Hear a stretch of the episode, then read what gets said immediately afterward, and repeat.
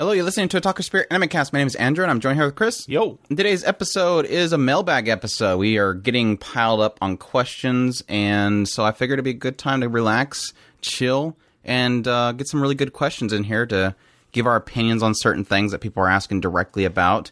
And there wasn't really too much crazy stuff happening. Well, technically two crazy things happened over the last week that we could probably cover next week on Discussional. But yeah, we had Fire Force Season 3 was confirmed, and Crunchyroll got Chainsaw Man, which they say they're going to be streaming later this year. So at least another confirmation that Chainsaw Man's coming this year. But yeah, that's pretty much the big things to make sure you guys know that stuff. But anyway, like I said, mailbag episode, pretty relaxed episode. I'm sure if you're not too into question-answer kind of stuff, you might be like, ugh, never mind this episode. But stick around because, like I said, sometimes people ask some questions that really get in some deep philosophical stuff that we get into. So I think that sometimes we get better discussion happening when there's a good question. So we'll see. Sometimes they're goofy questions, but that always kind of breaks the ice here and there. So there you go. That's always good.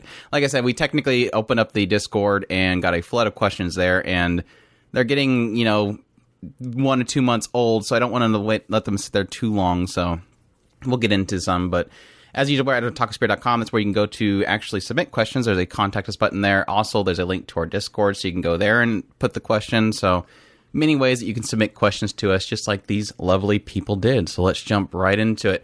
I guess we'll start with the email submitted questions. We have one from Drew. It says, to Chris and Andrew, I've just discovered your podcast, and I'm impressed with how informed you both are. Wow. We're deceiving them really well. Well, we are. During your next podcast episode, I would love to hear your 3 biggest worries, concerns for both the anime industry as a whole, and specifically longtime fans before anime hit the mainstream.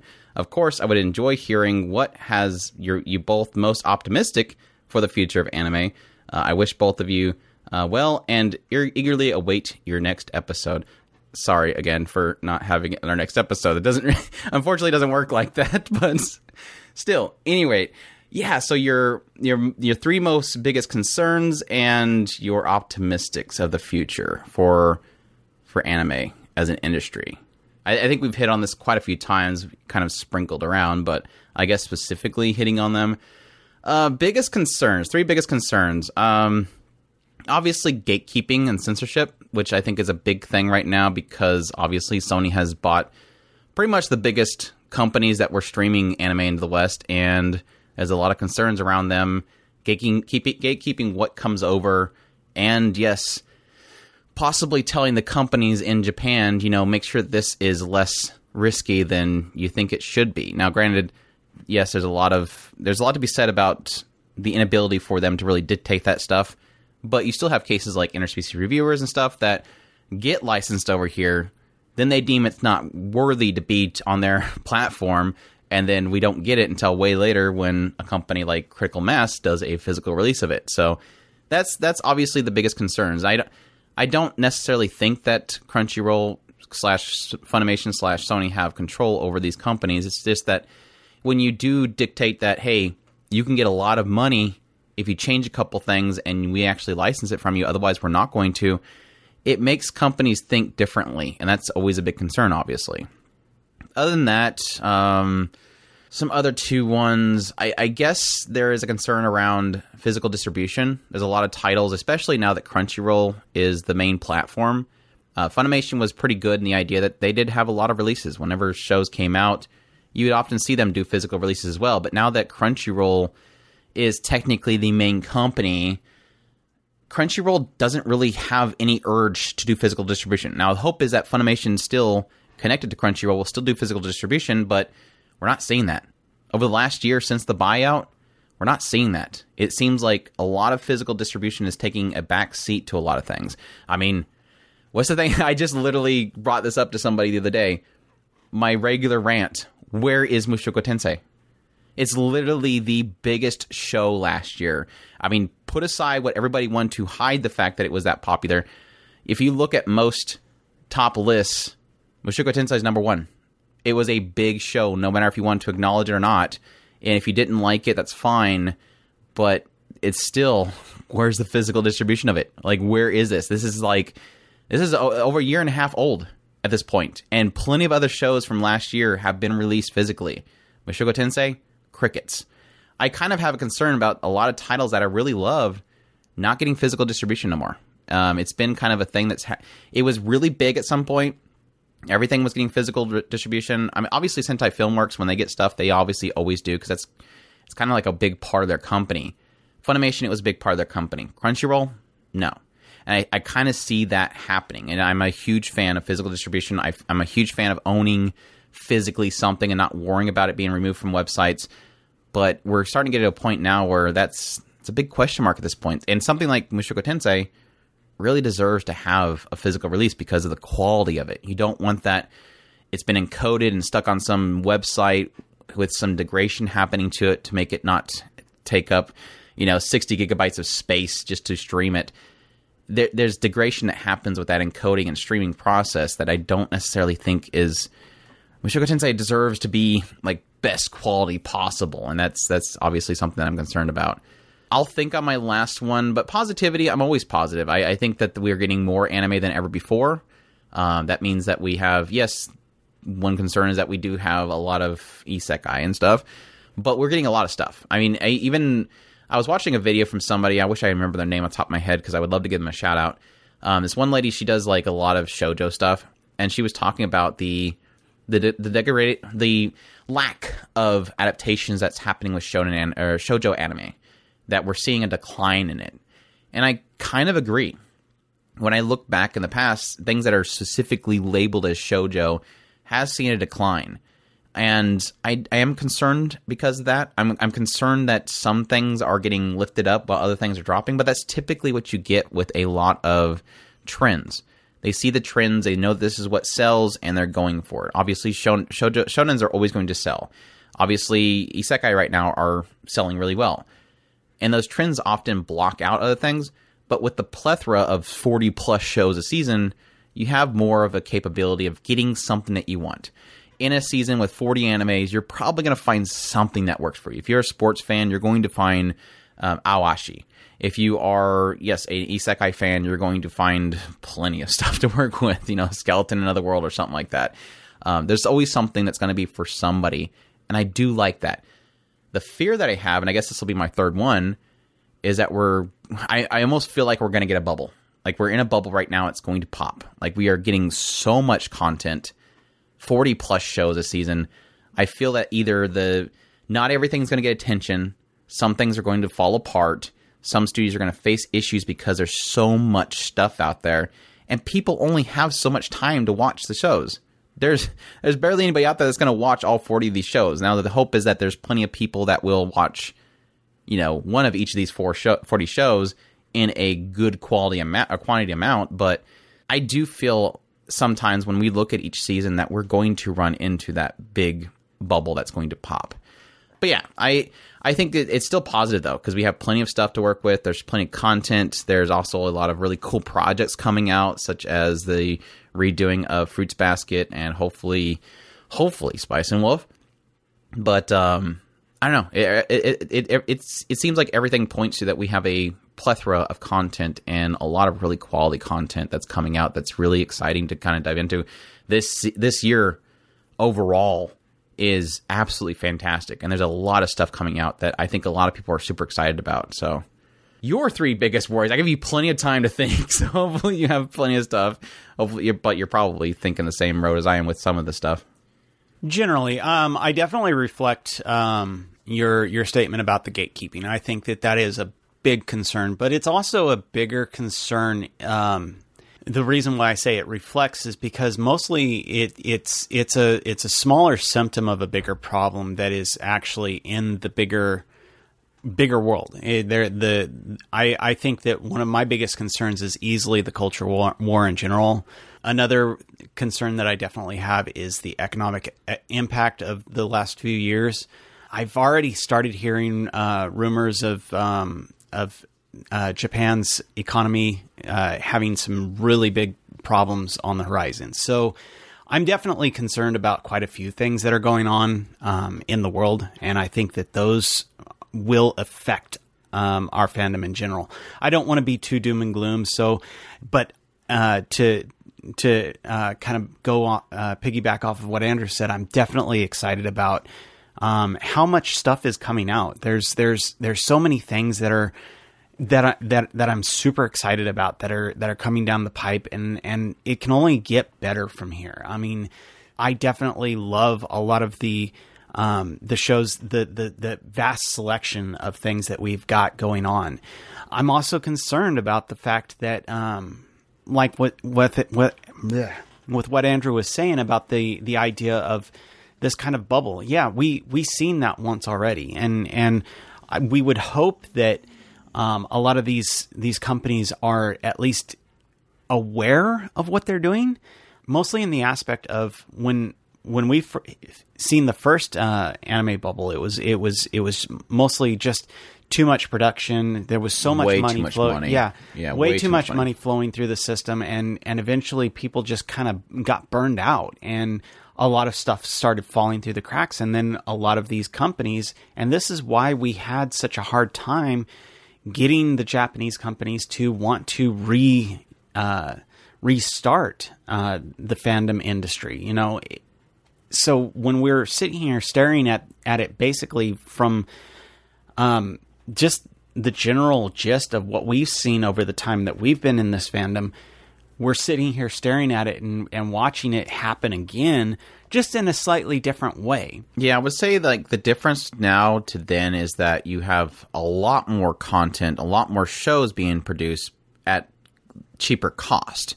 Whereas back then it was a lot more cost put into, you know, a select few shows, but it was a lot of money. I mean, they were seeing a huge amount of success, and there was a lot of money flowing in their economy at the time, and it fell apart at some point. People realized that they didn't have the money for it, or they just got burnt out, or too much content, and it just broke itself. And they weren't really making the money back they were technically pumping into this stuff. I mean, again, we talked about extensively the things like Evangelion and Escaflowne. These shows and movies, Akira and stuff, they were pumping tons of money into this stuff. So, and it's something that really hasn't been able to, sustain itself, except for things like Ghibli. Ghibli's like been the only thing that they can put a bunch of money into something and still get that return on it. You can't get that from a regular television show. So it's just quantity over cost, versus back then it was cost over quantity. So. Yeah, we would hope that they're at least just feeling out and only pushing themselves so far that they go, okay, this is a little bit too far, and then they'll control their landing, per se. So I'm excited about the amount that they are bringing out, because, like Andrew had said, that gives a lot of stuff for everybody to have something. But at the same time, I am cautious about the trends that I'm seeing, and I hope that they're, like I said, controlling their landing when they do hit that kind of barrier. It's one of those things that it's ephemeral. It's not something that they can just see, okay, this is the limit of shows that we can watch. So my hope is all the shows in the world, and my caution is be careful with what you wish for. I like that your email is Reroll Champ. I'm kind of curious if that's like a reference to gacha games. But thanks, Drew. Appreciate the question. Again, sorry that it wasn't on our next podcast. Like I said, typically what we do is when people send in questions, it gets put in the list, and as we get to them with discussionals, we get it. So we don't do questions on every podcast. Zachary wrote in and said, do you think there'll come a time where manga artists would draw original NFTs featuring some of their famous characters? Wow, this email did not age well.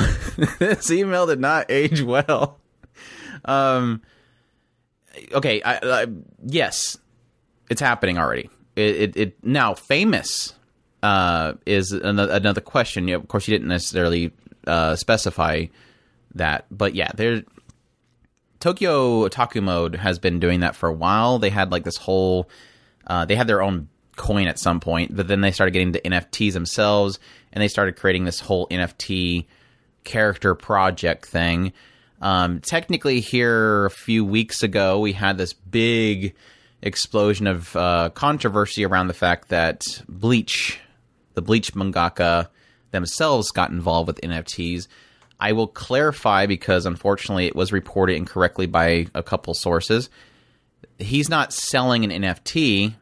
It's just that Shueisha themselves are essentially selling art of Bleach on a physical print that is designed to last a long time. It's on material and stuff that has been apparently material that was used in the past that has a long age to it.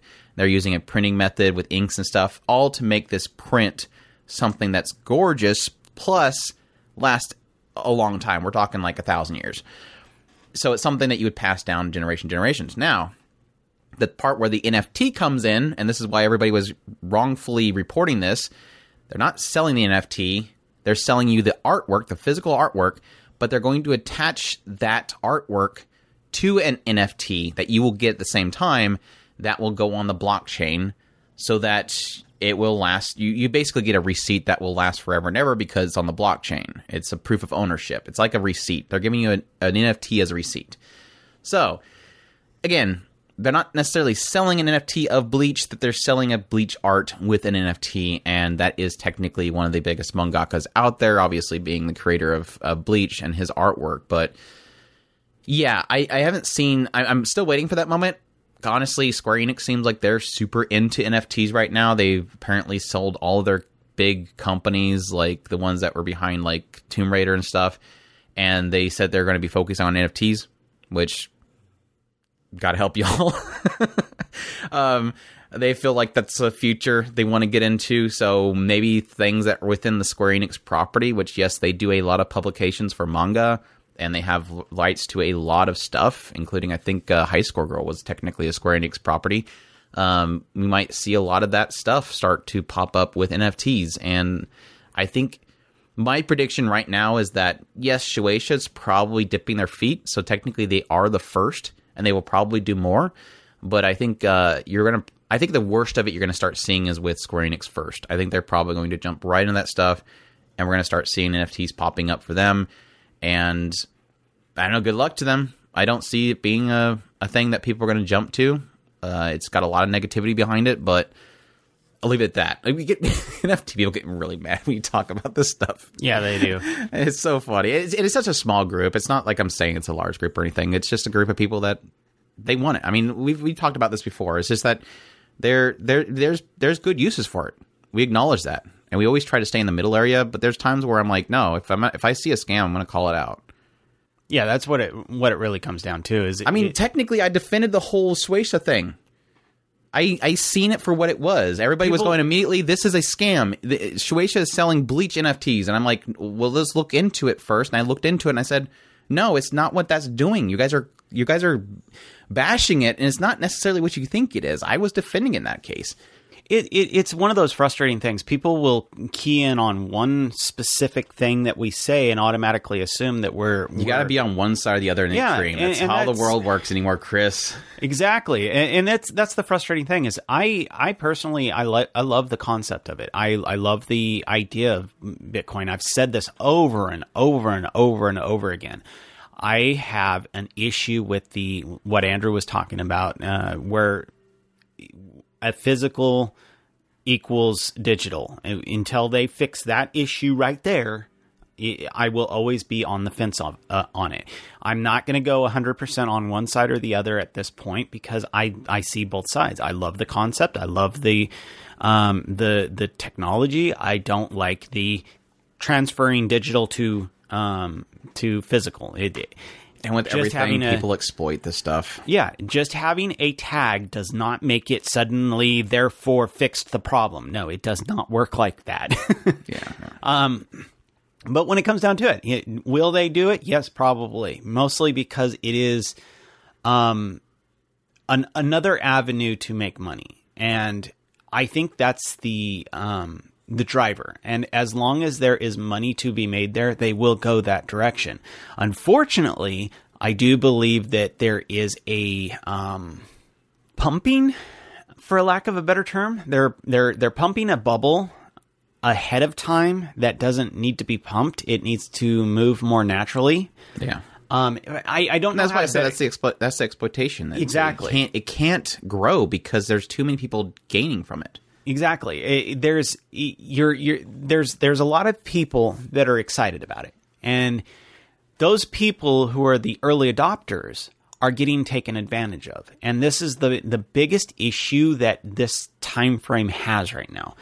Early adopters, for those, most people can kind of gather what this is. So forgive me for sounding a little bit like I'm up on top of a hill and trying to educate everybody, because I'm not. Standing there with the two tablets. Let me tell you about NFTs.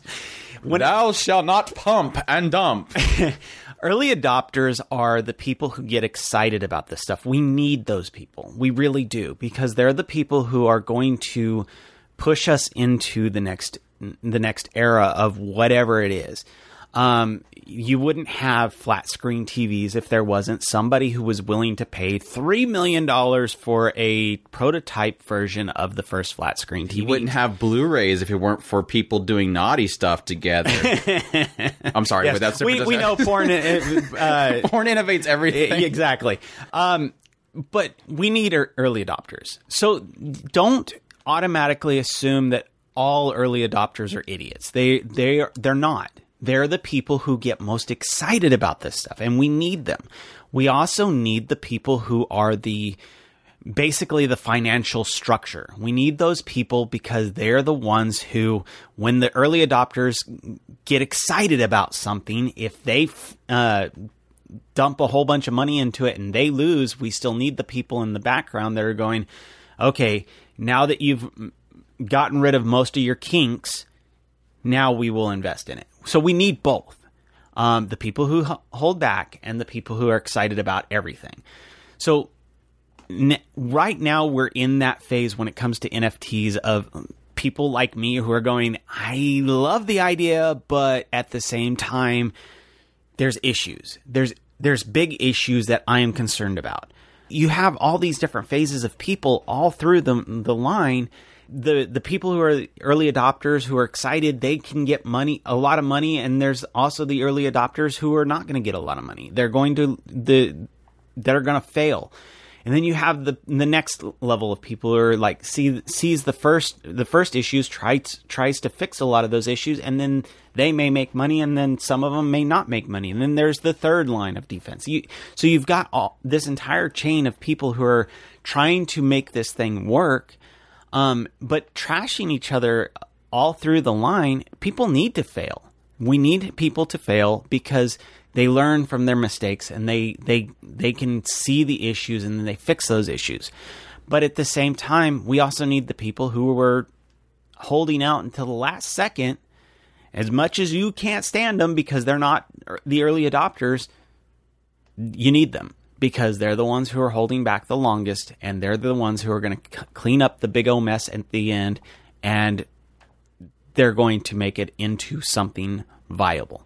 So for all of the craziness that's involved in NFTs, like I said, yes, manga artists are going to do it at some point. If they haven't already, they're going to do it, and we're going to get something really amazing out of it. When all the dust settles and all the craziness is done, we're going to get something really cool, really amazing out of NFTs that we're going to be really excited and happy that it was made at some point. I think the question mark really does come up from that, to circle that back to that as well, is there's a big concern about how viable the NFTs are. Like, let's take the example that, yeah, so some great manga artist creates an NFT for an original art and they put it up there. Here's the problem that comes is, yes, there's the joke, right click, save as.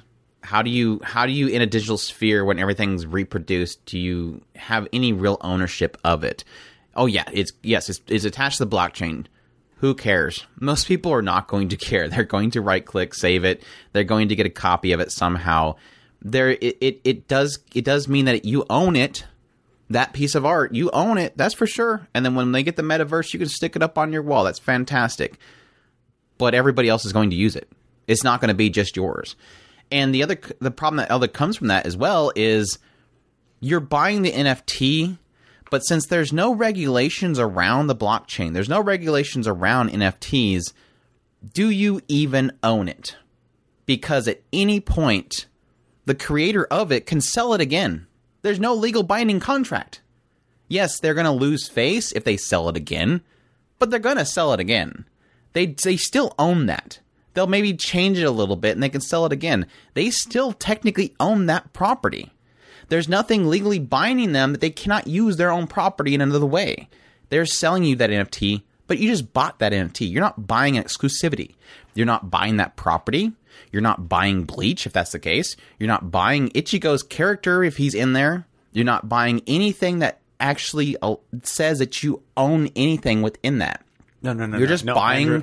That NFT. No, Andrew, you don't understand. You're buying the pixel perfect 5 million by 5 million pixel graphic. And so therefore you're not getting the save as, which is the one that they put on Twitter. You're getting the original 5 million by 5 million pixel right. perfect version that you can put in your metaverse that somebody will screenshot when they get there.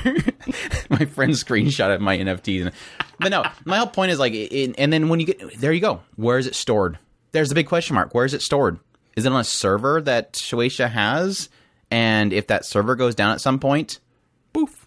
I mean, that's the concern. That's the big struggle that you kind of face with a lot of that stuff, is that there's no regulations to it and there's no restrictions. And so it's, again, it's technically like a Wild West thing. And so it does make it a little concerned. We need to go away from NFT talk. I'm going to make an entire podcast on NFT stuff. And that is a lot of what I'm talking about. Getting it from the digital to the physical. There's always going to be that kind of buffer until we figure out how to fix that issue. It everything's in the air. Yeah. In the cloud. Thanks, Zachary, for making us talk about NFTs again. I'm sure people are sick of it. I'm going to have to put like a timestamp so people can jump forward. No, it's NFT stuff. I got to jump forward. Anyways, moving on. Otaku Trucker writes in and says, "Hey guys, I'm a loyal listener going on 2 years. Thanks so much for listening to us that long. I'm surprised we haven't scared you off yet. First off, I love the podcast. It helps when my work days fly by. If my name I put in there wasn't an indication enough, I'm a truck driver. And while you guys are always running on for hours and apologizing for it, but for me, it's amazing seeing as I drive and listen for hours and hours. I wish we could probably give you 24/7 coverage, but unfortunately we can't." Before you get to his question, I'm gonna say this real quick. Me and Andrew, our dad was a diesel mechanic. I love truckers. You guys are awesome. So just throwing that out there. Yeah, mad respect. I was actually at some point really kind of wanted to become a trucker because I enjoy driving. So. I'm scared of driving a truck. I bumped it. That's the fear. It's like I'm not scared of trucks. I'm scared of driving a truck. That's like the fear that our dad kind of instilled in us. This idea that like truckers, in a lot of cases, like you wreck, it's your career's done. Like the insurance and stuff is going to ruin you or something like that. But anyways, now to my question. Why are you guys always dogging on CrossAnge? It's an amazing show with a messed up social construct showing the racism in a society and forced servitude of a subsect of population, while at the same time praise 86, which I also love, but is basically the same show, just in a different and less TNA lol. Love to hear the reasoning behind this. Your loyal listener, the Otaku Trucker. You've missed all of our jokes. We love CrossAnge. We love CrossAnge. You missed all the jokes. When it comes down to it, we've even said we want to go back and watch it again, mostly because of the fact that there's a lot of mixed feelings about how, in particular me, how I feel about CrossAnge, and it's mostly because of the fact that I think that it had so many really cool ideas that it didn't quite reach its full potential. And it's one of those that I want to say it's brilliant and it's perfect and it has so many cool things. And plus the TNA / etchy. That snake bite. Yeah, that snake bite. It's one of those that is in this realm of where when we joke about something, it's usually in respect to just not sure how I feel when it comes down to it. It's not that I don't like it. I actually love it quite a bit. And it is in this weird world of I'm not sure how I feel about it, but I love it. Yeah, that's our inside joke. If you've missed it when we set that up. And that's obviously a struggle that we run into a lot whenever we have inside jokes, like the bricks thing. We always have to explain the bricks thing because it's an inside joke to our podcast and our listeners, but at the same time, or damn it, Roberts. It's an inside joke to our podcast and our listeners, but sometimes we forget that some people may have come in or missed an episode where we kind of set that joke up, that they don't quite understand it, so they immediately think, especially how we use CrossAnge, we're always joking about shows that we're having issues with, but we think we enjoy it. And that's what a CrossAnge is. When we say this is a CrossAnge show, is it's a show that we are really conflicted about. And that's because the only reason that we're conflicted at all is because there's a side of us that really loves it. But the conflict is that there's a side of it that is either unsure or just confused about something or just struggle with something that's in it.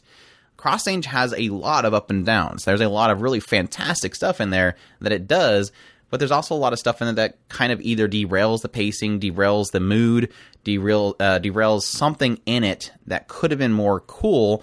But again, it always comes down to just not being sure. Like, I don't know if I can say this is a fantastic show. I can't commit my mind to it. Like, I think I can, but I can't commit myself. And that's the joke. And yes, technically the reason why we want to go back and watch it. Another reason to show that I technically like the show is I bought the Blu-ray. Now, unfortunately, the uncensoredness of it is weird because they have the whole thing where the nips are missing. So that's proof. I mean, I technically bought it.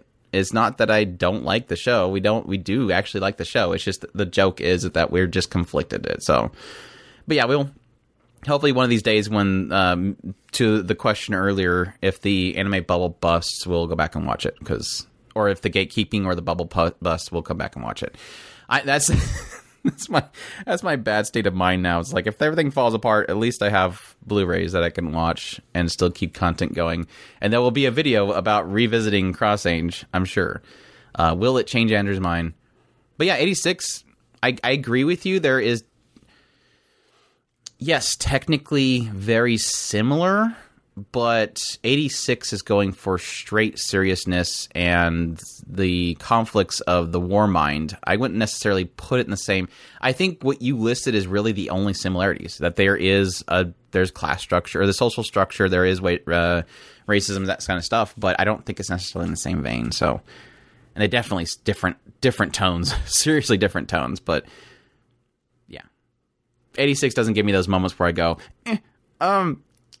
I don't know. I don't know. So thanks again for putting up with us for so long. We definitely are happy that you are entertained by us as you drive along. Please stay safe out there. Drive safely. And yeah, thank you. Moving on, we have Jay. Jay says, hey, I'm still pretty new to anime. I started by watching Attack on Titan, then Dragon Ball, My Hero Academia, etc., etc. I'm looking for good anime that has action, like My Hero or Black Clover. Also, is there a really good streamer to watch all anime? Not just some of the on this one and some on that one. And last but not least, who do I need to contact to be able to legally use images of anime characters on shirts, mugs, etc.? The end part there is really easy to answer. You have to contact the company in Japan that owns the property itself. Like we kind of mentioned earlier, if you want Bleach stuff, you have to go to Shueisha. Good luck. That's the only way that you can do it is by going to the Japanese companies themselves and licensing to use their stuff. Sometimes there's some properties you can get through the licensor in the West, but they typically don't get a lot of merchandising licenses. But you can always contact companies like Crunchyroll/Funimation and see if they possibly have those licenses, but typically they don't. But yeah, you're going to be going to the Japanese companies themselves to get legal use of their properties, and that is a very difficult thing to do. So, unfortunately, good luck. But and also companies a streaming service that you can watch everything. There isn't really one. I mean, even the quote unquote piracy stuff doesn't have everything. Your best luck is just kind of pick and choose when you want to show and kind of jump to those particular companies. The best thing I would say is, like, if you have a Crunchyroll, a Funimation, High Dive account, even Netflix, is just to kind of create, don't sub yet, but create a watch list. And then when you get a good amount of stuff in there, sub up and watch them. But that's like your best bet is just kind of create watch lists on each one of them. But I mean, your other option is just a torrent. And most torrent services, you have pretty much everything on them. So But yeah, there's plenty of sites out there, but I don't like to give them publication on our podcast, unfortunately. Not to say that you're bad for using it. I've used them. Just I don't like to give them credit. Plus, they shut down and open up every 2 seconds because they're getting shut down by companies that are not liking them pirating their stuff. There you go. But yeah, some good action shows to get started with. What do you think? I mean, we just technically mentioned... Well, that's... I wouldn't mention 86 because 86 is more a lot of talking, not action. I think that's a lot of people had issues with early on was that. Fate Stay Night, Unlimited Blade Works, super, super odd. Pretty much most everything footable, you're going to get that kind of stuff. Fate Stay Night, even like something like God Eater, which the story's not super good, but it's still like anything footable is going to have really good action scenes in it above anything else. But yeah, I would suggest to jump into the world of Fate. There's a lot of action there, and they're typically good. Fate Zero, Fate Stay Night, Unlimited Blade Works, that kind of stuff is always good. For some reason, Knights of Sidonia keeps popping in my head. If you're okay with CGI, Knights of Sidonia keeps popping in my head. Good mecha anime type stuff. So, and yeah, on that note, things like Iron Blooded Orphans and Gundam Origin, some really good action as well. Good stories as well. Anything pop in your head so far? Yeah, it really does depend on, in a lot of cases, on what type of action you're looking for. Like Andrew's hitting the most biggest action type names, but when you start getting into like Gundam, you're starting to go into the more space opera, which can be a different type of action. That's more the space battles and stuff like that, which is action in a lot of cases, but most people want to see choreography, and that's why Fate, the Fate series, has some fantastic choreography. You got, if you want that more choreography type aspect, you've got what is that? High School of God of High School, which has some fantastic as well. Especially if you to the front side before they start getting into the story falls apart. Fullmetal Alchemist and. What was the other one I seen? Norigami. I would suggest those two as well. I was also thinking another one before it kind of started falling apart that I really loved was the Chinese company that ended up... you didn't like it, but I kind of liked it, because, and it had some fantastic choreography at the beginning. Whole liner stuff? Whole liner stuff. There was that one in Whole Liners that they had done. If you're thinking of that's gross. I cannot back this up. I think I know what you're talking about. I know you just didn't like it. Absolute gross. This one, Hattori no Shita? Yeah. No. It had some fantastic... There was some good scenes. There was some good action scenes, but you're talking 12 episodes and you had like a couple of really good action scenes. But sure, if you want to believe Chris, go with it. I didn't say it was the greatest show ever. I liked this show. Andrew hated it. I specifically said Andrew hated it. Never said hate, but okay. There's times where people are like, I trust Chris more, and there you go. Go with it. I thought it had fantastic choreography. It was a couple scenes. I will go with you on that. I almost want to say Made in Abyss, but that. I don't know. If action is not quite the word I put. Gunslinger Girls. I thought about that, so but good. That's very drama. It's very psychological stuff. So, Akadama Drive, that was really solid. I definitely suggest that one. Dororo has some good scenes. Darker Than Black. That takes me back. Just don't watch the sequel, Genesis or whatever. But Dororo is also kind of in the same vein as. I hate to say it this way because it's different, but it's got some good action scenes in that one. Yeah, I would put their action scenes in the same category as where you were already mentioning some of the shonen type shows where it's dude versus some kind of weird, strange beast. In some cases, it's guy against guy. So it's kind of the action.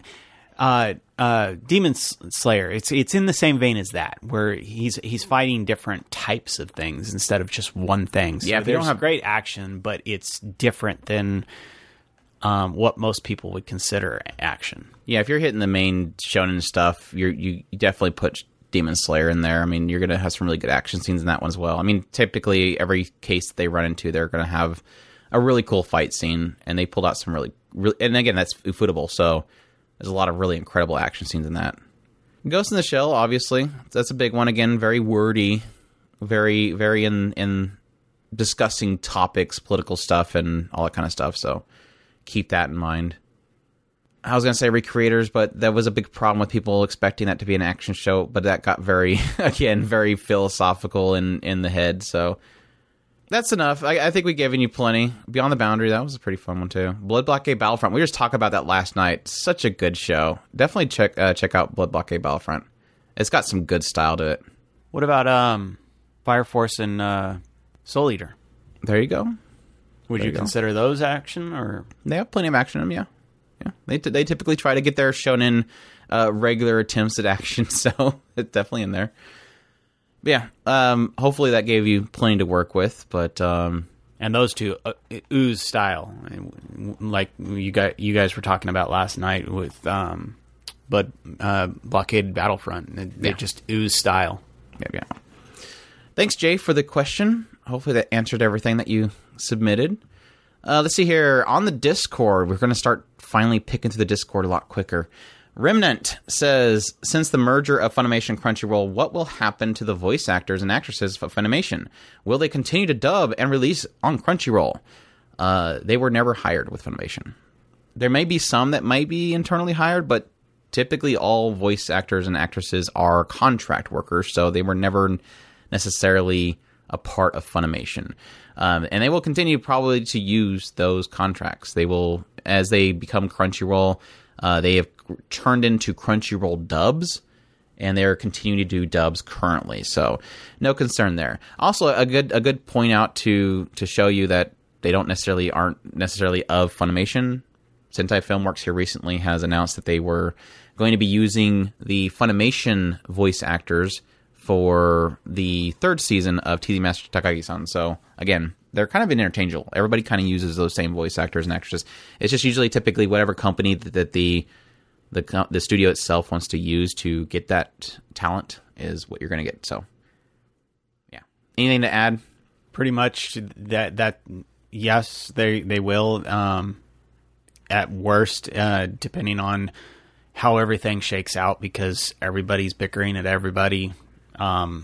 Some will keep going and some won't. Yeah. I don't really want to get into the nuances of all that right now. Okay, there you go. Moving on, we have Forstack Man said, if you could put two characters in an inescapable room, who would it be? Who would you put in there to see what happens? You can put any items you want in the room to keep things interesting. Two characters in a room to see what would happen. Kind of wish that I read this beforehand, because that's a tough question. I want to say there was something that I was thinking about a while back that was kind of in the same vein as this. One of those ideas of like the what if of putting two different characters together. I mean, yes, there's like the joke of putting like two Sunderes in the same room. It sounds absolutely hilarious. Like what would happen if you put two Senderes in a room and they had to talk because they're bored, and just see how they would how would they connect? Would they connect is the big question mark. Let's take, for example, Ria Kajimiya, taking two of her characters. Like, yeah, that's what I was thinking. Taiga and Shauna. Yeah, putting two of them inside of a room and seeing if they create a friendship, or will they just constantly bicker at each other because they don't want to break the soon? Like, is there competition to see who would hold the soon longest? That's the big question. Or what would happen if you put two Yanderes into a room? What would happen? Yunagasai and, I don't know, the recent one that I've discovered, which is Sylphie from Mushoku Tensei, because in the novel, the first volume, she's kind of pretty... She gives off vibes of Yandere, no. Yunagasai and Momo. There you go. Yeah. That would be world-ending event type 2. Not doing too much spoiler, but those who know. Momo of the Executioner and Way of Life, for those that don't know. Yeah, that would be interesting. I don't know that I want to, though, because that's like asking if you want to put two characters that you technically like in a room and they could possibly danger themselves, so... I don't know. The whole Tsundere thing's a lot more funny. I think putting two Rikijimias in a room would be interesting. I'll go with that one. Hopefully Shauna doesn't pull out her blade. Or Taiga pulls out her wooden blade. I don't know. I'd almost want to see Kenpachi and Goku in the same room. That would be actually kind of funny. How big is the room we're talking about? How big are we talking about with this room? We're starting to give off vibes that we're, I don't know, we're talking about civilization, like ending events type thing. Yeah, I got you. Kenpachi's kind of big. Kenpachi's kind of big. Well, you've got basically two god level characters right there. And both of them want to test each other's limits. So it would be absolutely a fantastic show. That would be brilliant to see those two going at each other. Yeah. Moving on, TCB says, fun, jovial question for you two. What are your go-to snacks and drinks of choice when you're on an anime binge? I don't really have, like, a habit like that. I'm typically whatever's kind of available. You know, like some pretzels to chew on was like the other night when I was watching some shows is what I was doing. I don't really have like a... I'm boring. I'm sorry. I don't have like a ceremony or anything. Technically trying to cut back on a lot of that kind of stuff, so it doesn't really help me. I mean, back in the day, yeah, it was like chips and stuff like that. But nowadays, it's like I hate chips and stuff because they make me technically break out and... I don't know. I try to limit that kind of stuff, but I don't really have a choice for it, so I'm boring. Yeah, I generally just... soda water. Yeah, soda water. I love my soda water. I generally stay away from a lot of those things, mostly because they make you fat, and I try to lose weight type thing. But no, I'm boring. We're boring. If I was to go for a general snack that I love is usually Reese's, Reese's Pieces, a lot of those. So yeah, Reese's Cups. Yeah, if there was no issues, yeah, Reese's Cups is good. Sour cream and onion chips was like my go-to back in the day. Dr. Pepper was my big thing. No, I do pork rinds. Yeah, pork rinds are good now. It's just they're expensive, so we don't really get them too often. But yeah, pork rinds are good now. But yeah, there you go. Coffee. Lots and lots of coffee. Yeah, pretty much doing a lot of coffee too. But yeah, thanks TCB. Moving on, we have Four Stick Man says, "Can we post pictures and ask you to rate our collection? That'd be fine." Like your actual physical collection. That'd be cool, actually. Please do that. That'd be cool. Yeah, just go talk to Ira, say that you want to do that, and I don't have a problem with it. Yeah. Havoc says, rank my top 5 anime series of all time, starting with number 5, High School of the Dead. Watched this show numerous times over the years, with this being a major nostalgia period for my bro and I. Zombies plus ecchi plus violence equals great time. It's top tier, top shelf, perfect show. I love it. Yeah, I would probably give this one... I like to actually give you a rating. Chris just says, it's so great. I said it. That's awesome. My problem with High School of the Dead is that I really enjoyed it. But my problem is that I know that it's never going to continue. And that's what I always struggle with. That's my biggest issue. Unfortunately, the mangaka has passed away. So it's like one of those really cool stories, but there's no ending to it. And that's always the struggle that I have with it. So 7 or 8, I'd probably put in that area. It's one of those 7.5. It's one of those shows that the first time I seen it, it was during the zombies are taking over everything and you go hunting. Well, there's probably got to be a zombie anime out there somewhere, and then you end up finding High School of the Dead and you're like, this is brilliant, it's an anime, it's Walking Dead but ecchi version, and you get all excited about it, and then you find out it never finished, and it's still brilliant and awesome, but it never finished. So yeah, I'll admit that the Blu-ray for the OVA was a little bit to put that down. It was like very short. It was something else that was bad about it, but I bought the Blu-ray for it. It was like, oh, that wasn't really much. Just basically a beach episode segment. That was it. Number 4, Havoc Scott, Grimgar, Fantasy, and Ash. My only isekai that is 9 to 10 or above. A show that really caught me off guard and a great twist to the genre. Isekai done right. Definitely highly recommend that one. I highly agree with you on that one. I think I have that one as a 9 or a 10 on my Annie list. So yeah, I agree. It's easily one of my favorite isekais of all time. It hits all the emotion points. It has a reality bend to it that forces you to pay attention to what it's trying to do. And yeah, spoilers suck. Yeah, the thing that I found with Grimgar, and I think you're kind of hitting on it, Havoc, is that aspect that the twist that I have with it is that it's almost got that. We joked about it being a slice of life isekai. Like, it gets into the idea of it being a reality. And yes, it technically does tickle at the idea that these characters are from another world, but they can't remember that world. So it gives its excuse for them not to worry about returning or what they've lost. Their focus is on, we're here now. We kind of need to survive. We need food. So we need to get a job. Let's get a job. We got to wash our clothes. We're running out of money. They're pinching, Gil and all that kind of stuff. And then, yes, it gets into the realities of how difficult this world is to survive in. They're starting off. It takes like 4 of them just to take down 1 goblin. I mean, it's not easy stuff. They're starting from level 1, and it's a struggle to survive in this world.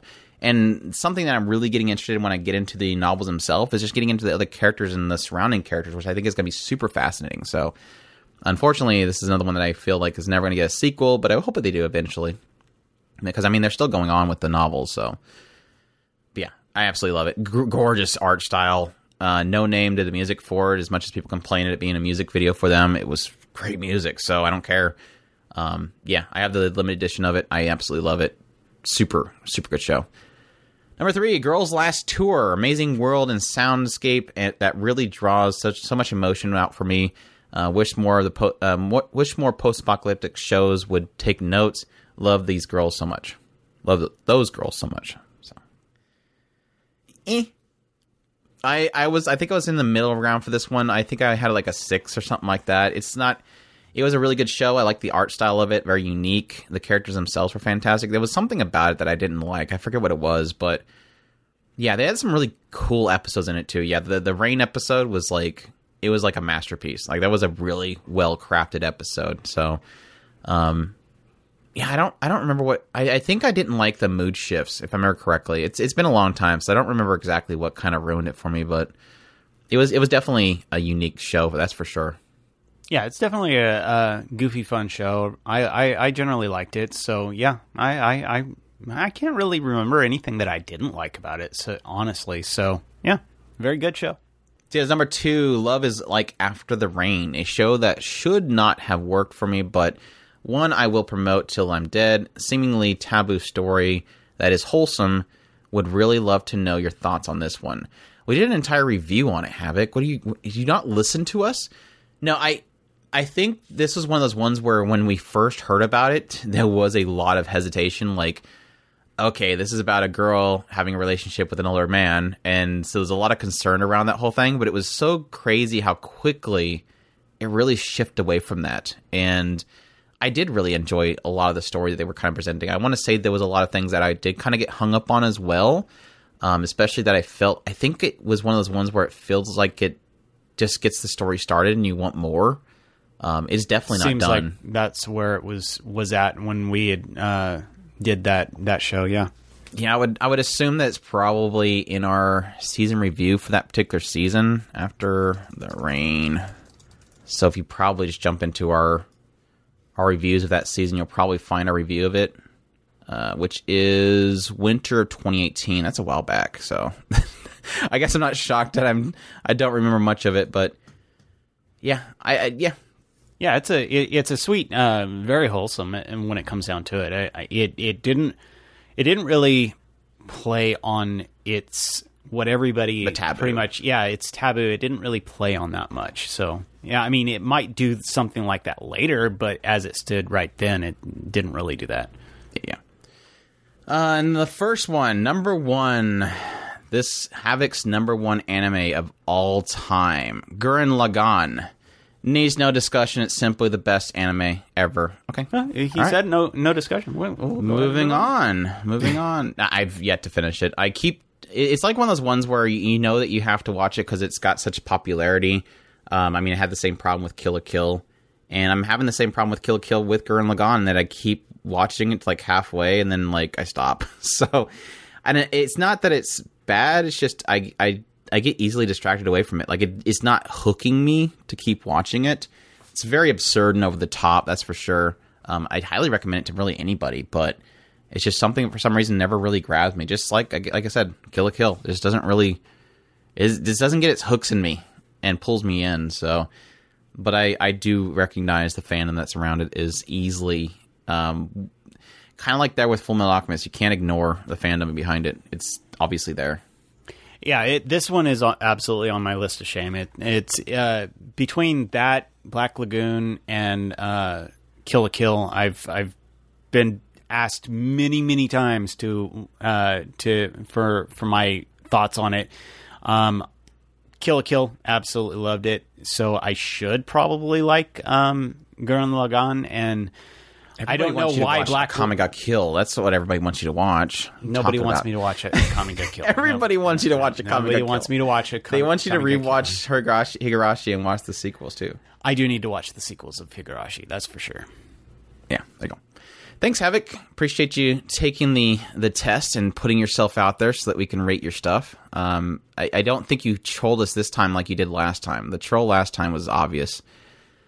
Let's see here. King Aaron says Girls Last Tour is good. Gurren Lagann is also great. So he's confirming that as well. Four Stick Man says High School of the Dead. I would personally struggle to put high on my list since it doesn't have an ending like even in the manga. Gurren Lagann I find is overhyped. I was disappointed when I actually watched it. A lot of crazy stuff for the sake of it, but that's just me. Everybody's replying to Havoc's list. This is not what the question room is for, but that's fine. Yeah, I think that that's your opinion, Four Stick Man. That's just your opinion, man. I think that folks need to hear that at some point. And this is, we don't mind replying to the questions, but remember that this is technically for questions. Yeah. Simanasu says, there was a dip in animation around the third episode. You're replying to it too, but I watched Gurren Lagann. I still liked it. Darn you all. Carbon Soda says, all right, so instead of giving you my top 10, I'll give you the first 10 shows I watched, and you guys tell me if you think it was a good starting point to get into anime. That sounds interesting. This excludes watching some random episodes of DBZ and Naruto or something on TV. This is from... when I literally sat down and said, let's give anime a try. Did you really do that? Did you literally sit down and say, let's give anime a try? And then fired it up? That'd be interesting. For context, I watched all these shows. Andrew had this tape. It said Tenchi on it. And I got the tape and I said, let's try anime. Let's give this anime thing a try. Let's give these Chinese cartoons a try. Anyways, for context, I watched all of these early 2017, except for the first one. I watched that in 2013, but I'm pretty sure none of them were airing at the time. Probably just what Crunchyroll threw at me at the time. Lol. All right, so the first one you started off with is Tamako Market. Very interesting. Like, if all the things I was thinking of, the last one I was thinking about, it was going to be Tamako Market, but... that's an interesting starting point, honestly. I mean, that it is very laid back, but I think the problem that I would see that being as a starter anime for somebody, the difficulty that I would see in being in that is that it's very bubbly and cute. It's very contrast to what most people are used to in other regions for their standard television fare. So that, honestly, I love the show to death. I love it. I think it's one of my top-rated anime, and I struggled getting into it when I first started watching it. And the what was it, a chicken or something like that? There was a bird. The bird shows up and starts talking. Really? I was like, "What? There's a bird that talks in this show?" It really threw me off. I honestly didn't like the bird, but then as I watched it, I fell in love with all the characters and the stupid bird. And so, it is a really fantastic show. But like I said. very odd as a first show for somebody that's just getting an anime, because of, I think that you're going to get a lot of whiplash. Typically, like, a good starter anime for a lot of people is those ones that kind of bridge the inners. The things like, technically Trigun or Cowboy Bebop. Stuff that's very Western-esque that will bridge the art styles and not give you such a whiplash of culture shock. And Tamako Market, like I said, is very bubbling, cutesy, and fun.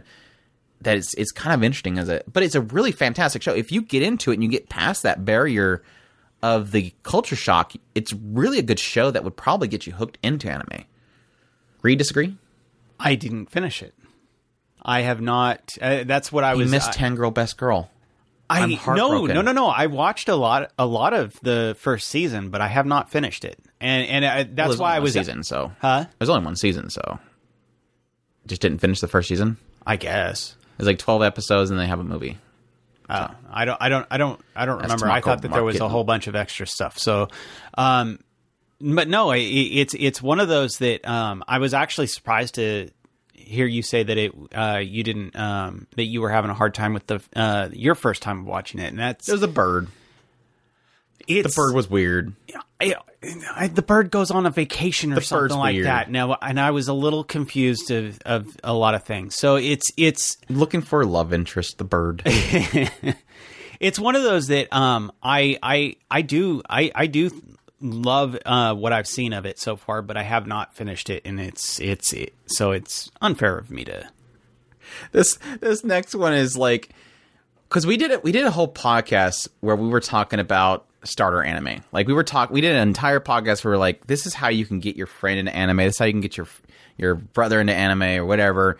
And the big issue that obviously we had in kind of describing a good setup was really trying to understand who you're talking to, because what you would tell like a sister or a friend or a brother and what they typically enjoy is completely different. Because, yeah, you're going to have a brother that's probably, like, into just raunchy stuff. You have maybe a brother that's, like, prim and proper and doesn't like anything outside the norm. Myriad Color Phantom World would go to raunchy bro. Because I just don't see that being, like, yeah, you're prim and proper. Your sister, like, yeah, check out Myriad Color Phantom World. That's a fun starter. That was literally one of Kyoto Animation's few times where they just kind of got pretty etchy. Typically, they kind of stick with thighs and insinuating stuff, but Myriad Color Phantom Worlds, they just chucked out the window. And now, granted, the amusement park one that I didn't necessarily like kind of did a similar thing, but yeah, everyone you're listing so far is like these shows I probably wouldn't recommend somebody starting out. But if it worked for you, that's fantastic. It worked. But again, you might be into that doing limbo with interesting perspective shots and having just bumping the bar. And the monkey hot spring episode. The cat episode was great. That show was all over the place. I think in the end I didn't enjoy it. I think especially for the ending, but it had some fun stuff in there, and like I said, having Kyoto Animation do etchy is always a good thing, so it worked. Especially the cat episode. Carbon, I wish I had your starting. I wish I started with that. Hey, when it comes down to it, technically, if you think about it, Myriad Colors Phantom World, and in my situation, technically, Tenchi was one of my starters. Yeah, it's not that much of a difference. Well, that was the thing. Like, we were super young, and so a lot of these shows that we were getting into were like, whoa, this has got naughty stuff in it. Like, it was the lure to get away from the parents and actually watch something inappropriate. And, yeah, they didn't hold anything back, especially, like, the 80s and earlier anime. Everything had nudity in it. No matter if it was a kid show. I mean, Gundam had nudity in it. Like, they didn't care what the kids seen. They had the bright slap, so... Yeah, and they had the bright slap, too. That's a good way to get somebody hooked in anime, is to watch a bright slap and suddenly they're like, I love this anime thing, this Chinese cartoons. Third is ReLife. That's an interesting one as well. I think that would be something that would be more in the normal area. God, every time I think of ReLife, I just think of the obnoxious soundtrack. But ReLife itself was really fantastic. I still kick myself that I haven't finished the OVAs for that. I need to get around to that before I forget the entire story. But really cool story, a really cool concept to it. So that's again, not something I would probably recommend somebody starting off, but it's definitely a solid one if you want to give somebody that has some pretty interesting twists to it. I think it's an interesting one to see, especially if you're coming off of Myriad Colors Phantom World and going right straight into ReLife, because to me you can see the with that you can see how much of a difference each show is, and this is would a show have good music and a show doesn't? Well, I was thinking more along the lines of the vastness of what anime is, because you're going from Tamako Market, which is kind of cutesy fun, and then you're going into Myriad Colors, and you're going more cutesy, and then into the more ecchi realm, and then going slam right into a technically sci-fi slice of life, which is a really and it's a drama. It's very drama based, so you're getting into some really deep philosophical thoughts and what would you do in this situation? How would you handle this situation if you had a chance to redo your entire life? So yeah, I think that's a fantastic one as a third show. Fourth is WWW Working. I would have preferred that you've watched the original Working, but if that's what you get, I guess that's what Crunchyroll wanted to give you. I enjoyed it still. I love Working to death. But yeah, that's that one's kind of in the middle ground. I don't really see a problem with that too much. Like I said, I would kind of prefer to have watched the original Working first, but it's definitely up there. Well, in that case, he doesn't really have a more workplace slice of life to really compare it to. So it would have really been it could be more. Especially with its comedy, it's got some fantastic comedy when it comes down to it. And so I see that one as a pretty good starter as well. But the next one, yeah, love the next one. Yusubu would be a better working place environment anime, obviously. Like I said, the original Working would have been better, or Servant X Service. I mean, that would have been another one that I would probably hope instead. But if it worked for you, that worked for you. But Yamada-kun and the Seven Witches is number 5, the 5th one that you watched. So, yeah, that one's one I really enjoyed. I mean, I think at around the same time we also had the Actually I Am. I like that one a lot more. But Yamada-kun and the Seven Witches was definitely an excellent show. Really enjoyed it. And if you like that show currently, what was the show that's currently airing that is the same writer? Oh my gosh, I'm blanking. Cuckoos? Yes, I think so. I think you're right. Yeah, Yamada-kun and the Seven Witches is a fantastic show. And, yeah, because it was 25 episodes, I remember, yeah. And hitting it right up next to, like I said, the really interesting thing about your list, and this is going on into the future things in your list, I love how well-rounded you got into the... Yeah, it wasn't like every shonen. Yeah, you're going... like you said, he's technically hitting those in here and there across all this time frame, but when he actually truly dug into anime, he's going right straight down a path of basically comedy and then going straight back into more this...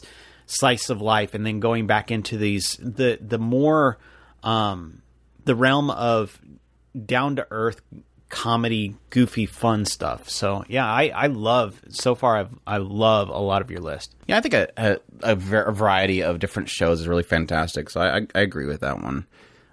Which 6, Kokoro Connect, awesome, awesome show to get into. And again, that's shifting it from again something that's more fun and bubbly, which it still does have in Kokoro Connect, but every now and then having that contrast into reality and suffering and insecurities between characters and friends and stuff. I think it's a really solid one to jump into. I agree. I really love a lot of Kokoro Connect so far. And 7th, Kotoro-san. This is easily this is one of my favorite shows of all time. I absolutely adore Kokoro Kotora, and she I loved the kind of underdog story that she had going, and the somebody reaching out that hand and bringing her out of her darkness, and the kind of goofy antics of what she's a mind reader, and so the goofy antics between her and him, and how she deals with a lot of that stuff, and how the people around her slowly accept her as she comes out of her shell. I absolutely love the show, and one of my favorites of all time. 8th, Invaders of Rokushima. Go again, Chris. I didn't finish this one. I do want to get back to it. This is one of those ones that I kind of keep wanting to go back to. That one is... it's been a long time since I watched that. It's one of those goofy... It's trying to meld like 4 or 5 different genres, and I think it does okay. I can see the frustration with this show, but it's one of those that if you don't take it too serious, it's kind of goofy fun. It's when it comes down to it, what it is a guy who gets this apartment and basically acquires a harem of just off-the-wall characters, and each one of them brings their own flavor. So one will be an alien, one will be a ghost, one will be a witch of the earth or something like that. I don't remember. It's been a long time. Yeah, man. But yeah, each one of them, and then they just sit there and they start doing these kind of battles over who's going to have the most room in the room. Yeah, which is not much because it's six tatami mats or something like that. Yeah. That's the whole Rokujima or something. Rokujima, yeah. So yeah, it's a goofy show. Yeah. Number 9, School Live. That's yeah, you're going right back in the dark realm, even more so dark.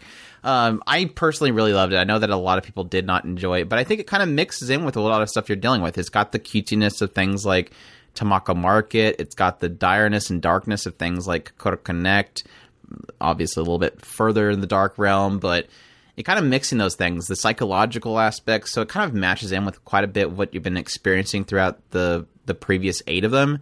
And like I said, I personally really loved it. So hopefully it was good for you. Obviously, you putting them in this list does not mean you enjoy them. It just means that you watch them in that order. But yeah, I really enjoyed it enough that I technically went out and got the entire manga series to finish it. So, and it's got a really good ending. So I recommend people to check out the manga if they enjoyed the TV series. It actually has a solid conclusion. Like, I seen the ending, and I'm like, I don't really think this is going to pull anything off. And it's like, oh, okay, cool. I like that. And typically mangas don't really have good ending in half the time. So that's a good thing. Or no ending at all, unfortunately. Yeah, School Live is especially. I don't blame you for if you got through that first episode. It's hard not to want to finish that show because it is one of those that you get a brilliant beginning and you want to see that brilliant directing all the way through. And I think that was a show that definitely had some solid directing. Yep. Carmen Soda says, looking back on it, on this, just skip that entire last one. 10, the 10th show that he watched recently. My Sister Is Unusual. Brilliant. I see you are a brilliant man of culture. I give you all the credit in the world. Looking back on this, it has some stinkers. Looking back on this, it has some stinkers in there. Some I'm meh about, and some I still love, but hey, I'm still watching anime 5 years later, so I guess it did the job. Maybe, I mean, you need contrast. You need contrast. You need to have the high highs, possibly the low lows, you have to see. I think we talked about this. We actually had, was it our rating anime episode? There was an episode where we started kind of diving into... No, that maybe this was the aspect of the introducing people to anime. It was probably in that podcast as well. We talked about this idea that the issue that a lot of people face when they first get into anime is that they go on a forum or they talk to somebody that's really into anime and they go, give me shows to watch. And what do they get? They get a full list of 10 shows that are their top 10 anime of all time. And so they watch those 10 shows and they go, holy crap, anime is amazing. I need more. And then they consume other people's top lists, and then eventually they kind of get most all of it done. And then they start getting into the community itself, and then they go and they jump onto a Crunchyroll or something like that, The new season's come up. What shows do I got? They fire up the currently updated list, and they click on the first one that comes on the list, and they go, what is this? This isn't anime. This isn't the top 10 list that somebody gave me that's all perfect anime. And they don't get that contrast. Where I think that you've got contrast in your list. You got, like I said, not necessarily my favorite of the working titles, but it's still fun. So it's kind of that mid area. And then you have stuff that's really up there, that like Tamako Market and Kokoro Connect. And then you have those, yes, not so perfects like School Live, or maybe even things that give you a little more feeling for what's good, which is recently it's unusual. That will tell you, man, these other shows are really fantastic. I agree. I'm jokes aside. Recently, My Sister's Unusual is a special show. It's everything. Everything is kind of there to give you some sort of insight into something. And My Sister's Unusual is kind of like the Kiss X Sis. You kind of need them there because they're special in their own way, and they deserve to have attention. And yes, they do technically. It's fun to be weird. It's exactly. Fun to have weird shows like recently My Sister, like Pupa. Those shows, Cross-Stained, we talked about it earlier. It's good to have weird. And it's good to be conflicted with if you want to enjoy something or not. It is, and having a girl that desperately needs to go to the bathroom, but she has a belt on, and she can't remove it until her brother somehow comes in the room, and it just ends in disaster. Sure, why not? Why can't we have that exist? It is. You do hit on a very, very important point of that we need those weird shows, because really what it comes down to is, especially with it that being in no filters. Andrew loves no filters. Yeah, you having that in your 10th spot is actually something that we're kind of need to have. In it would be great if the conclusion of this was that the 10th was recently My Sister's Unusual. I never watched anime again. Like, that's the conclusion of the post. I never watched anime. I've been joking with you guys. I actually don't watch anime. I'm in your community, just chilling here. It is one of those things of you need that kind of curveball that hits you, and you go, "This is what anime is." And I don't mean that all anime is recently My Sister is Unusual. What I mean is you need that curveball that goes, oh, I get it now. Nothing is off limits. Yeah, I think that needs to be hit. And what Andrew was pointing out, that we have technically, I agree. We have talked about this at some point, of that people are automatically fed the 100 best shows of all time. And yes, it's nice to see those good, solid anime that everybody agrees is the top of the top. I wish everybody were to watch Shogun Roku, Rakugo Shinju, watched Ascendance of the Bookworm, but I also agree that we all need to at some point watch something like recently My Sister is Unusual, Kiss X Sis, or Cross Kiss Angel. Kiss the Six Girls. Yeah, Kiss the Six Girls. Yamada-kun and the Seven Witches. That's kissing the seven girls. You did it. We need those kinds of shows. We need to have that balance of, what was that goofy show that I kind of loved and hated at the same time, with the girl that had the Oni mask, and the guy with the motorcycle, and Machiavellianism? Oh no, that's shoot, my gosh. It's shows like that are just complete garbage, but Triage X. Yeah, Triage X. Every episode he flies through a window. On a motorcycle, and I hated it, and I loved it because it's just garbage, just etchy. Just I loved it, and it's you need those kinds of shows. And that's kind of what I said with Amahara. That was why I was chiming so much on like Eden's, and even when I finally got to watch Interspecies Reviewers, is like, Amahara is what we need in anime right now. Somebody that says, "Here's the two birds. This is what I'm going to write about, and I'm not going to stop." Like that whole idea that you have those typically you have those boundaries you hit and you go, okay, we're getting too far this direction. Amahara says, no, I'm going to do this. Like, I don't have anything to hide in what I want to create here. And I think it's healthy for the anime sphere to keep that rather than us go in the other direction where everything starts getting softer and softer to the point where suddenly anime is not really that different than the Western world, or it's not different than Disney Channel or something like that. Yeah. It's a struggle. But yeah, anyways. Midas says, yeah, there's no correct first anime. Guessing slice of life is still your favorite genre. And talking to Carbon. Tamako Market is very cute and honestly a great pick for first anime if you want something cute and light. I agree. Four Stick Man says, none of those shows even existed when I first started. I find most people start with shonen as their easy gateway. Yeah, that's kind of what we were talking about when we got into our discussion about, you know, introducing people to anime. A lot of people get introduced with shonen, and there's a lot of people that's all they watch is shonen. Let's be honest. There's a lot of people that, like, if you look at the numbers of things like Naruto and stuff on Crunchyroll, it's probably their highest. And MAL doesn't represent that. You're not going to see those insane numbers of things like that because most people that watch Naruto was probably not watching anything else. They don't have a MAL. But, yeah. Ida says, giving your first anime is a pretty fun idea. I'll give my first 10 too. Rank them for me, I guess.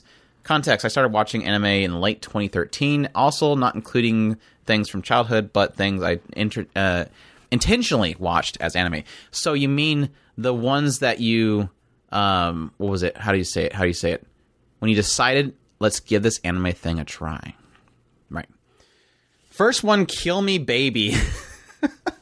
It's another, y'all have really interesting first animes. That's for sure. That's one that I don't think I ended up finishing. Do you think you watched it, right?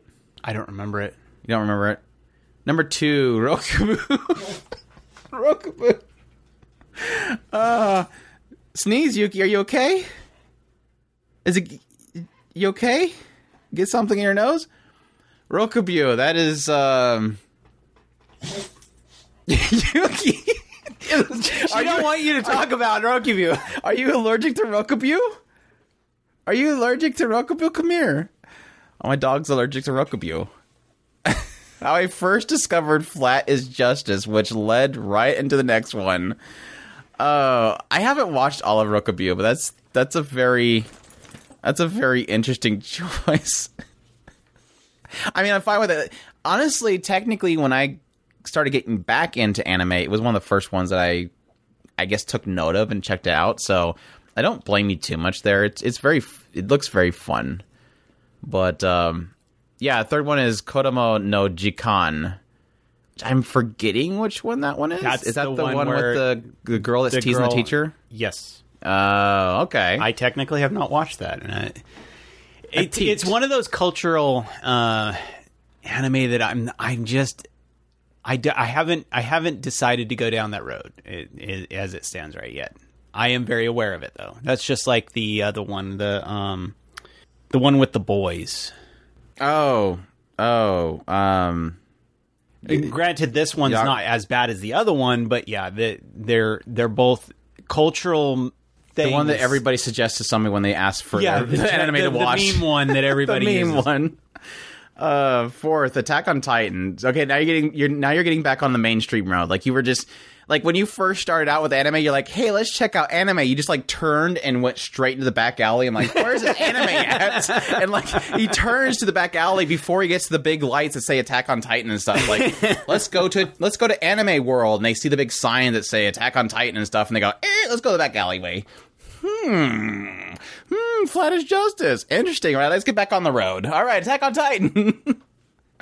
Hentai Prince and a Stunning Cat. That's fantastic. That's a really good one.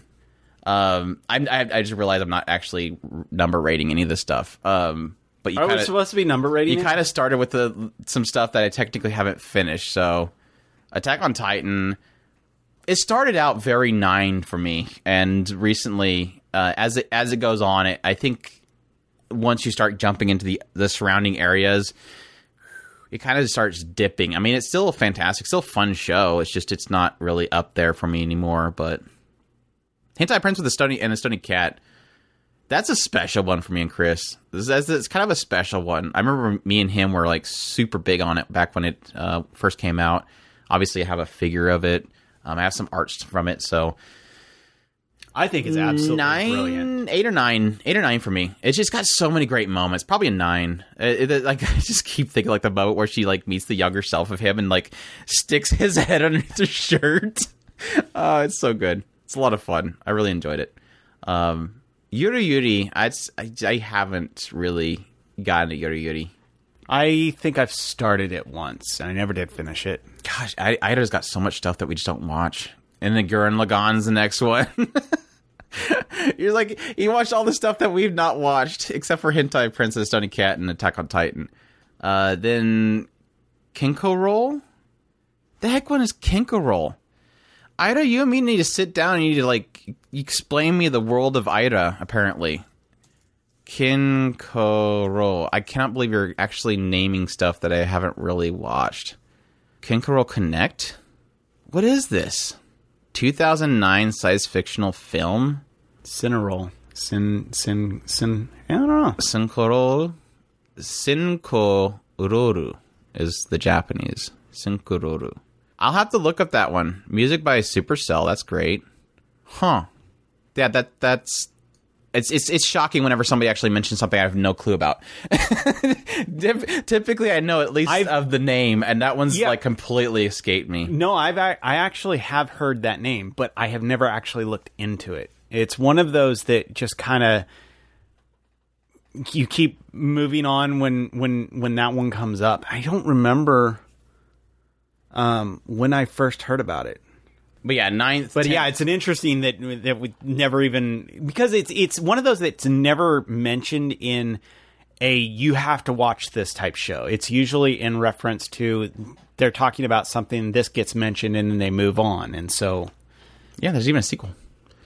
Is there? 9th, Prince of Tennis. Never touched it. It's kind of one of those ones that's kind of daunting. I always kind of want to jump into it. I mean, that's just similar to a lot of the other ones, like the baseball one, which I cannot remember. Prince of Diamond? Is it just Prince of Diamond, I think? Those ones I haven't really devoted the time to really jump into, but I can, based on its popularity, I guess it's a really good option for a starter. And 10th, Vivid Red Operation. That one that I've actually watched. Yeah, that one's a good one. If you're since you similarly to our previous list from Carbon, you have a nice little kind of mixture there of mostly ecchi, let's be honest, but having like some good solid sports, and then now you have Magical Girl technically. So it's a solid starter list. It definitely going down the route of the more again, good thing, questionable stuff is definitely a lot of fun. It looks like you had a really fun start. And being honest with your first, I give you all the credit in the world. Yeah. Doesn't include any sequels or OVAs, of course, since for most of these, there was a bit of extra content I watched right after. And again, this is just the order I started them, not finished. Since Prince of Tennis took half a year to watch. Yeah, I would imagine it took a little bit of time to watch through that one. That's like another one that's really daunting right now, but I really do want to get back to is the Space Brothers. That's just it's supposed to be a classic, and I've yet to get back to it. I mean, I bought the whole thing. It's just that's 100 episodes, I think. It's going to be an investment, so... Yeah, some of those shonens are really daunting, but you feel very satisfied after watching a lot of them. I remember going into Hajime no Ippo and considering how crazy daunting that was. When I walked away from it, I was so satisfied after watching it. Yeah. Good stuff, Ida. That's that's like one of those things that I hate about like some of these people that have. So many of, especially like some of our listeners and stuff, are coming into anime, and you know, at least in the 2010s and stuff. It's like, could you imagine starting anime now, having like so many really wacky, crazy stuff that you could just jump in? Imagine Interspecies Reviewers being your first anime. It's like it sounds so cool. I mean, that's similar to jumping into Rokubu and Kimono no Jaihen and stuff. So, Jikan, but. Forstick Man says, since we are giving our first anime, here is my list. And I could never... I probably struggle to give you what I first watched. That's the other problem that I have. Since we're giving our list, The ones further down in the list are, I'm not 100% sure of when exactly I watched them, but they were early. I started watching in 2003. First one, Rurouni Kenshin. That's a classic. That one definitely introduced a lot of people in it. I there was a lot of people a long time ago that weren't into anime and they knew what Kenshin was. So it grabbed people that even things like Dragon Ball and stuff did not grab people. It just had its own. It's the whole samurai gig. I mean, it's so cool. Guy with sword looks really cool. A lot of the art and stuff for it just kind of grabs anybody. No matter. I mean, you didn't feel like a weeb walking around with a Kenshin shirt or something like that. So. It was definitely able to kind of bridge a lot of the cultures when it first came out. I love it. I think that is one of those that it's just like Inuyasha in a lot of ways. Kenshin, his aspect of the reverse blade sword and how he refuses to kill, and then he comes up into the situation of having to deal with somebody who is trying to destroy the country, so he has to fight against him, and he has to get past the how can I get my edge back without having to descend back into death. And I love Kenshin. It has so many aspects. I love the aspect of the quote unquote special powers that are realistic. They're, for a lack of a better term, they're not completely realistic, but they're bordering on that edge of being realistic. So, and they have, science involved in all of that to try and explain it. And I love Kenshin. I think it was brilliant. And I would have a hard time with imagining going into something else after Kenshin. What would you go to after Kenshin? I mean, maybe Dororo. There's so many. It's such a brilliant show, and I would have I could see that one being a hard one to follow. Yeah, Dororo would be perfect after that. Yeah, honestly. Sonic X is the next one. I don't know which Sonic that is. I might have watched it. I don't know. I watched a lot of Sonic back in the day, but I think it was one of the earlier TV stuff. So, I don't know. One Piece. Can't comment. I give you a lot of credit. That's one of these days I'll get on that One Piece thing. Apparently a lot of people are super excited about the recent episode. He does mention that he started in 2003. So it makes sense that now we're finally talking to him about these shows. Yeah. Finally got around. But now there's a lot of excitement about the recent episode, so it kind of makes me want to jump into it even more now. But we'll see. Another Prince of Tennis.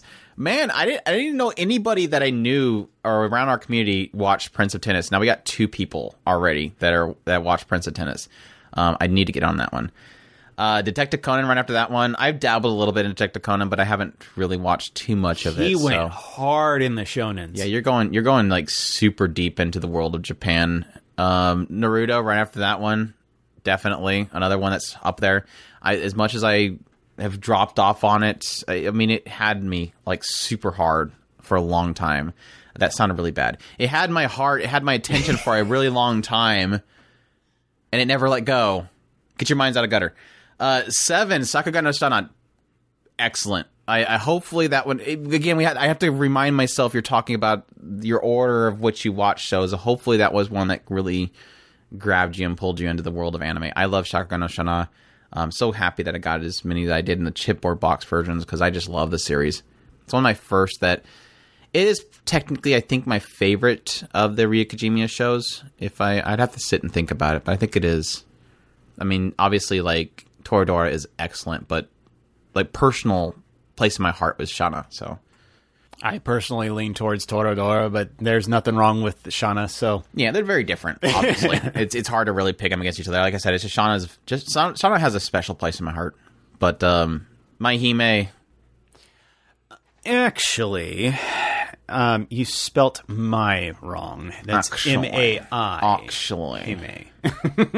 Actually. I didn't know what he was doing with his face. He was doing something like he was trying to find glasses. He was like finding something to touch to show that he's touching his face like he's got glasses. He's like he pokes his eyeball. I got contacts. Actually. I didn't do that as a spoof. Nobody steal that idea. Just like a spoof where you're like this guy that's like, runs into somebody and he goes, actually, and he pokes his glasses up. And then you have this other guy walks up and after he puts his contacts in and goes, actually, and pokes his eyeball. Anyways, that was a long joke. Yeah, Maihime is a fantastic show, and that's giving you the other side of anime. So I absolutely applaud that you've you're obviously getting the other side of... What was the other one? Mayatome? Mayatome, yeah. Yeah, it got weird. I enjoyed Maihime, but man, the sequels didn't capture the original. The original one had everything. Like, the original one was going for slice of life, goofy harem stuff mixed in there. And then, yeah, by the way, bad stuff happens, and then back to goofiness, and then over to some slice of life. It was a little bit of mystery thrown in there as well. Yeah, it did a really great mixture. And then it seemed like the other ones were just bonkers goofy. Let's have a cooking match and stuff. I think maybe that wasn't the first one. I don't remember. Anyways, Bleach, good. Hopefully you're excited for the upcoming season of that one, but yeah, Bleach is solid. I still think to this day that Bleach is kind of up there as one of my favorite shonens of all time. I just love the style of it, and I love the character and world it kind of built. Yeah, there's some rough points in there, but overall, I think it still kind of stands as one of my favorite. I haven't watched Gintama yet, and I really want to watch that, but until then, Bleach has it. You said it again, and everybody's going to start going, why have you not watched Gintama? Because it's the same. Nobody says it. Nobody says that. Nobody watches Gintama. It's unfortunately... You are going to get so much hate off of this one. The most popular, but nobody watches it show. I don't know. It's obviously great because it's way up there in Mal, so... Hack Sign is the last one, and hopefully it didn't make you stop watching anime and you're just faking that you're watching anime on our community. Hack Sign's solid. That was, again, technically my first introduction to Isekai, and it was incredibly good. Like, it's the whole concept of the video game virtual reality stuff that we see way too much of these days, but it was technically like one of the first mainstream ones, and it was really excellent. It had a really great... build up. The music was phenomenal. Like, the music still to this day, if I listen to it, it's like, oh god, this music's so great. Yeah, it is. And the ending just absolutely broke my heart. So it's really good. It's one of those. Your list is by far, when we talk about most people get into anime via shonens. Your list is like the quintessential. This is the shonen route of getting into anime. Yeah, the only oddity there is probably Shana and Hime. Like, those are the two that I don't see in anybody's list, so it's kind of a shocker. I'm surprised that there's not a Dragon Ball Z in there somewhere. Yeah, I think most people probably just watch Dragon Ball. This wasn't like, okay, anime. Like we said earlier, it's the sit down and say, okay, let's check out this anime thing. But interesting, very interesting. For Stickman says, and yes, a number of my first shows were longer running shows, so you had plenty of time to build that up. So, like I said, you've been watching since 2003, so you just got done with them, obviously. But yeah, I hope you're enjoying One Piece. It seems like everybody's excited for it. Midas says, not quite sure about my first 10, but I do remember my first 5. First one being Naruto. Again, I see that being a lot of people's first introduction to anime, no doubt. Second, Lucky Star. Interesting. That was definitely something that had a craze back when that first came out. There was just a lot. It was like one of the first like memeable animes. Like there's pictures everywhere on forums before meme was called memes. People just posted pictures and laughed at stuff, and that was definitely one of those. It was everywhere. You could not go through forums without running into GIFs of Lucky Star. I was actually about to say that when all is said and done on this particular list, and Andrew will go through it. This is the kind of list that seems like you were in a forum that had some people who watched anime, and they kept saying you have to watch this or something like that, and you went and go and check this out or check that out, and that's what this list kind of feels like to me. Yeah. I mean, it's good though. I mean, that was always the thing back then, was that, yeah, you had the Lucky Star fans, which were obviously tied in with the Azumanga Daioh fans, and yeah, technically most everywhere, especially during, like you're saying, 2008, most people were still at that point saying Death Note's the greatest anime of all time, they're going to tell you to watch it. Even more so than like Fullmetal Alchemist. I think most people will arguably, there's a lot of people, that, including myself, that will arguably say Fullmetal Alchemist is technically like a perfect anime. The only thing that's not perfect about Fullmetal Alchemist is that Brotherhood is its best adaptation, obviously, because that's where they don't, you know, do the anime original thing. They go based on the manga, and it's an absolutely perfect show.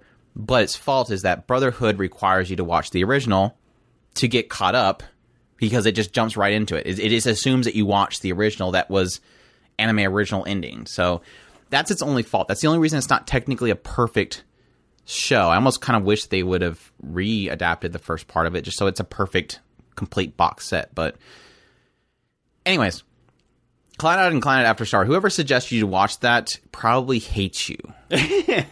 Anytime somebody suggests Anohana, Cloud Out, they hate you and they want you to suffer just like they do. Grave of Fireflies. Yes. Yeah, if you're like, hey, I need some starter anime to get an anime, suggest some shows for me, and suddenly everybody's suggesting, yeah, technically the boy show Boku no one Pico. And Boku no Pico, yeah, and then the other one too. There's the one with the brothers and sisters too. Yakusura or something like that. And they suggest School Live to you, and then Clannad and Anohana. They hate you. They really want you to lead the forum. But anyways, thanks for the list, Midas. Cool stuff. Let's see. One more, maybe? Long time. See, a lot of people just talking. You bad people. Get off the forum. Get off the post. It's just like this long thread of people, and I have to read each one of them to figure out where there's an actual question. Somebody putting out, come on, no Chikan, your third show. There's a story behind it, apparently. See here. That's going to be long. There we go. Darren says, Pizza Hut or Domino's? Let the fight begin. Neither one. Papa there you go. John's. Neither one. How's that for an answer? Neither one of them. And look at they're doing it. So if I have to, probably Pizza Hut. But yeah. See, this is the problem with pizza places in general. Is like no matter where you're at, what city you're in, you're going to have a different experience at each one of them. And the franchises are so, when it comes to Pizza Hut and Domino's specifically, it's just they're so varied by each person that owns the actual place themselves. And I've had better experience with Pizza Hut. But I don't know. Again, I can go to places where there's great Domino's, but not good Pizza Hut. So generally, I enjoy Pizza Hut over Domino's. But like I said, I've consistently been happy with Papa John's, but that's me. Yeah, and again, I think that's because around here there's good Papa John places, not good Pizza Hut or Domino places. But yeah, I agree with that one. I got some better spices in there too. Forest Stickman says, Makas or Hungry Jack's? I don't know. I think I know what Hungry Jack's is, but I don't know what Makas is. Hungry Jack's is apparently is what Burger King is called in Australia. Okay, thanks, Ira. Oh, okay. So Burger King. Oh, so what's Makas? Wow. So Ira, what is Makas? I guess I have to go with Burger King. I thought Hungry Jack's was. Is Makas Hardee's? No, it's listing all of them. What is a Makas? Is that Mickey D's? Oh, it's McDonald's. Is that what you guys called Mickey D's? Is Makas? Since when has Mickey D's been called Makas? Is that again another Australian thing? I'm learning things about the weird upside down world. Yeah. Something about those toilets going backwards. They decide to call things weird things. I think it's messing with their minds. So if Makas is Mickey D's and Hungry Jack's is Burger King, neither? Technically Burger King? Neither? Border on the edge on Burger King with that, honestly. I mean, the only thing I eat at McDonald's that I think is worth a dang is it's my go-to for travel food, because I can travel a long distance on sausage egg McMuffin, and if I need something outside of a breakfast, I'll do a chicken nuggets. It's the only thing I'll eat on a trip. I'm really strict about what I eat on a trip because otherwise it'll tear me up. other than that, like, if I can't have one of those two things, like, it's they don't serve breakfast 24 hours and it's not breakfast, I might do the chicken nuggets. But if I need, like, a burger or something, I would probably go to Burger King before I went to McDonald's, because honestly, McDonald's, again, is probably different wherever you're at. But mostly, McDonald's just tastes fake, like super fake. Like, even the McNuggets taste fake, but... And I miss that they used to have the dark meat McNuggets. I miss the dark meat McNuggets. They were so good. And then they messed those up. But yeah, it's between those two, I guess, Burger King. But like I said, I rarely ever eat there. I typically would eat on the trip, and I'll do McDonald's. But other than that, I never really eat that either of those two places. So me neither. I if I do eat at a fast food place, it's usually going to be Hardee's or... Yeah, Hardee's a million times over. It's frustrating because I used to work at a McDonald's. I know if it's made properly, McDonald's burgers are absolutely fantastic. But unfortunately, 99.99% of the time, they're not going to make it the proper way because it takes longer than their time frame will allow, for a lack of a better term, and so. Most McDonald's will cut corners, and that comes at a detriment of the flavor. So take that for what it is. There you go. The food genius is here to tell you how to eat your food. Anyways, that is it. We covered quite a bit. I am kind of happy about that. We still have way too many, so we're gonna probably have to. At least we have plenty more for future discussionals, so we'll keep going with this stuff. Again, still keep them coming. I don't want everybody to kind of stop making questions because they think we're done, because we got still, you know, we're burning through them pretty quickly if we have a discussional where we need a lot of questions. So definitely appreciate everybody that submitted questions. Definitely appreciate... I didn't even say Rakubyo again. You don't have to sneeze. You got a sneezy nose, don't you? Anyways, I hope you guys enjoyed this episode. Definitely appreciate everybody that supports us and everybody that listens to us, shares our stuff. It definitely helps us out. We definitely appreciate everybody's support. If you do, again, if you want to support us, we have our website, OtakuSpirit.com. There is a link to our social media accounts, YouTube channel, sub to us there. We have a Twitch channel. If you have a Twitch Prime and you're not using it anywhere, go follow us on Twitch and throw us your Twitch Prime. It doesn't really take much for me just to log in there and throw that our direction. We definitely appreciate that as well. It's just like an easy way that if you already have Prime and you want to support us, it's an easy way to do that. So, when you're there, check out our live streams. So, but yeah, we definitely appreciate everybody, and y'all take care. Os. Go to move